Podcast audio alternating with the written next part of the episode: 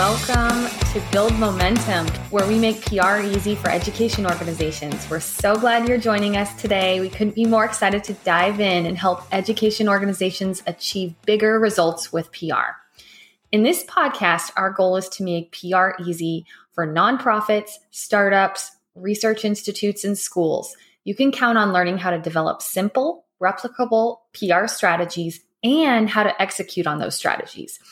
I'm your host, Sarah Williamson, and I've spent the past 15 years working in public relations where I've been able to understand what works and what doesn't when it comes to PR and how to land results that build your credibility.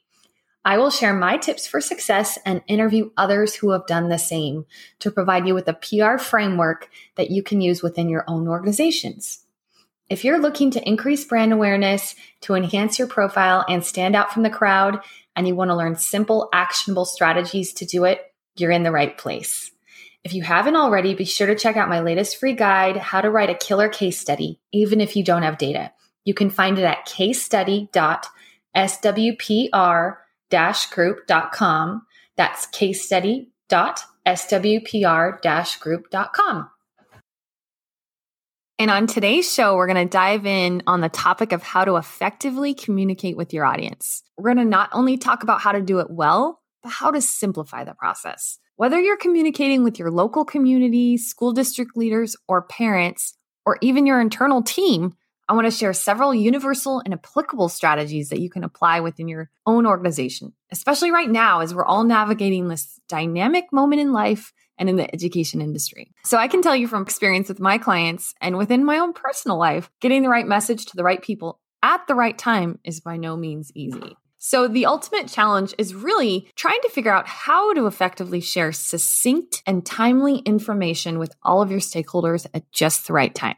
So, before we get into how to solve this challenge, I want to talk about first why having a communication strategy in place can make all the difference and whether or not you succeed. Okay, so we've all heard about creative communication strategies and how important they are, and I'm sure you've heard this too. But let's really talk about why they're so important. I really could talk all day about why having a communication strategy is so important, but since you probably don't want to hear me drone on all day, I've narrowed it down to my top 4 reasons for having a plan in place. So, number 1, number 1 purpose for having a communication strategy in place is when you have a plan in place, it requires less strain on you and your team when you need to communicate updates. So essentially, systematizing a communications plan can make it much easier to work your plan when you need it. So, what I mean by this, everyone knows how the flow of communication is executed. And if you know that every week you have a weekly communication going out from the CEO, the executive director, or the superintendent with an update, you can anticipate your needs all week and plan accordingly. It's not a scramble every time because it's expected and anticipated. And number two, having a plan in place keeps you focused on your goals. And let me tell you, who doesn't want that in today's chaotic world? So you're able to regularly refer back to that plan and recall what your strategy is,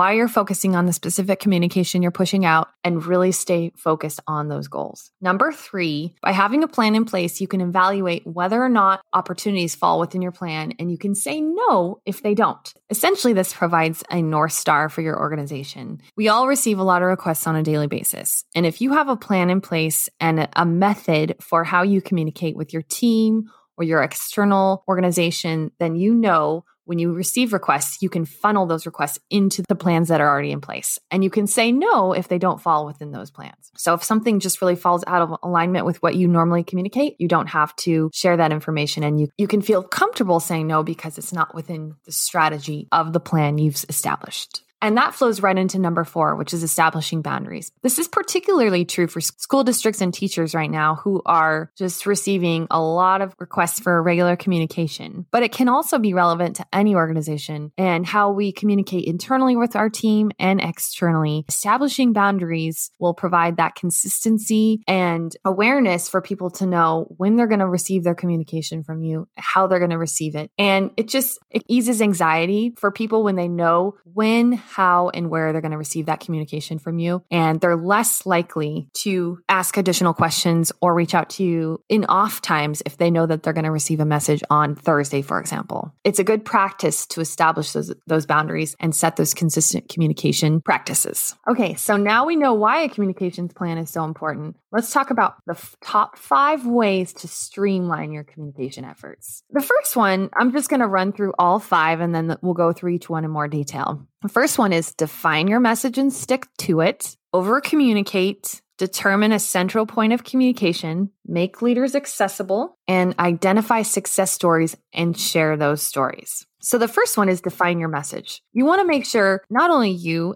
as your communications leader, but your entire team and marketing team, CEO, everyone's on board, whoever needs to be on board. If it's your board of directors, if it's your executive team, you're all on board with that message and you consistently stick to that message after you've defined that message. Make sure that message is really succinct and address as many questions as possible in the communication that you share. If you're sharing updates, especially if you're sharing COVID updates or how things are going to be fluctuating based on COVID, answer as many questions as possible within that communication. And if you don't know an answer, share an anticipated date for the answer or simply share your process for when you plan to resolve the challenge. One thing I've heard from many organizations is they don't want to share any updates until they actually know all of the answers. And I would argue that that can create more anxiety than it's worth. It's almost better. It's actually not almost, it definitely is better to share an, an update of any kind, let them know you're working on a solution and when they can, can anticipate that solution and that update. And finally, determine when, how, and where you're going to communicate your updates so everyone is on the same page and their updates are consistent. So, is it every week? What day of the week? What time of the week? Make sure everyone knows when that communication goes out, when they can t- anticipate it, and that you're consistent with that message. Okay, moving on to number two over communicate. I can't state this enough over communicating right now more than ever is so important. I'm a little embarrassed to tell you this, but I have had a difficult time keeping track of my son's uh, school schedule. And I own my own business. I have multiple clients. I like to think I'm an organized person, but I can hardly keep track of what assignments he's doing when. If I see an email from his teacher, sometimes I miss it because I'm busy or in meetings during the day.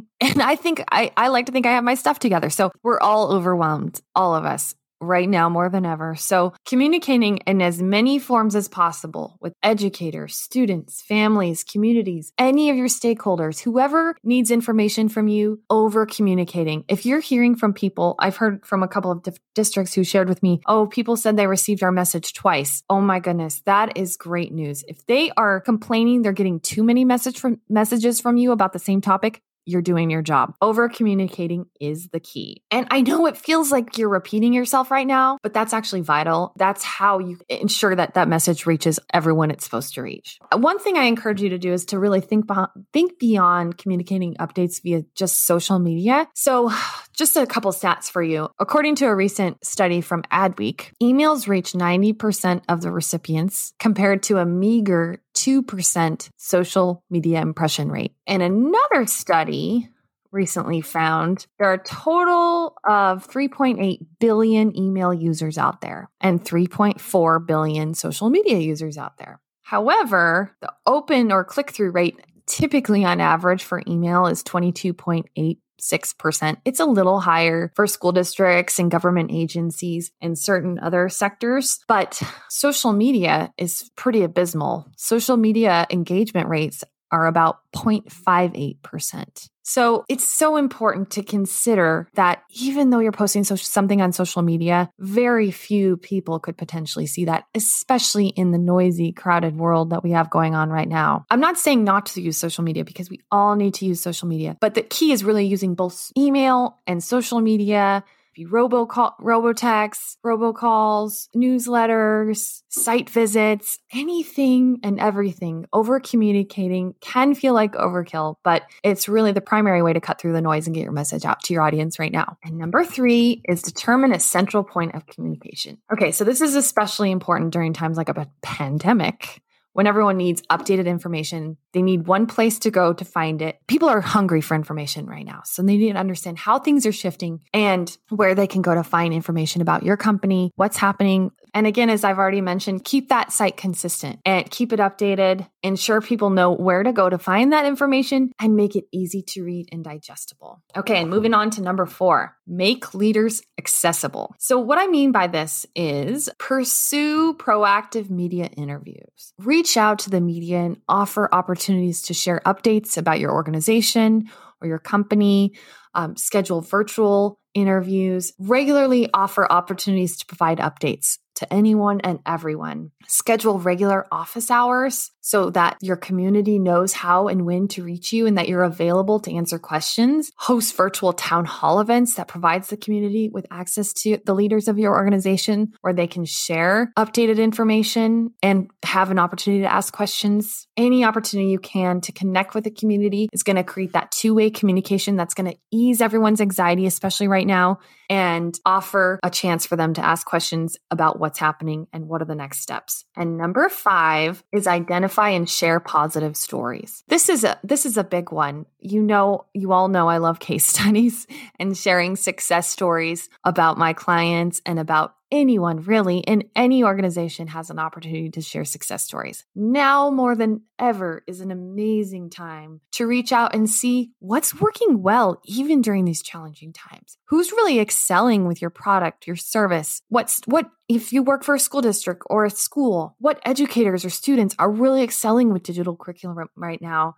And how can they share their results with other people? Who's thriving despite all of these challenges? And if you find those people, reach out to them, ask them what they're doing differently, ask them if you can share their story, and even better, invite them to share their story with your community, to a Facebook Live, to invite them to a town hall, create a success story about them, post them on your blog and in your social media channels. We're all used to hearing negative news. So anytime we can see some positive success stories of those thriving despite the challenges of COVID 19, and that really creates the silver linings. Everyone's looking for silver linings right now. And that sharing positive news is very inspiring right now. And it can bring a message of hope and positivity to your organization. And who doesn't want that? But even better, you're not promoting your brand, your clients are doing it for you. And there's nothing better than that. So there you have it. Those are the top five ways to streamline your communication for your organization. I hope this is helpful and please reach out to me with any other ideas or questions or thoughts you have on additional topic ideas.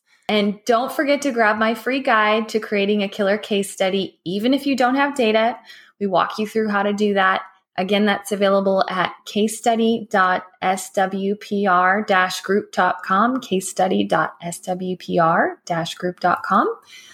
Thank you so much for tuning in today. And if you enjoyed this episode, be sure to subscribe to our podcast and write us a review on iTunes or Spotify or whatever platform you choose to listen to. We will be back with another episode of Build Momentum next week. Thank you so much, and I hope you have a great one.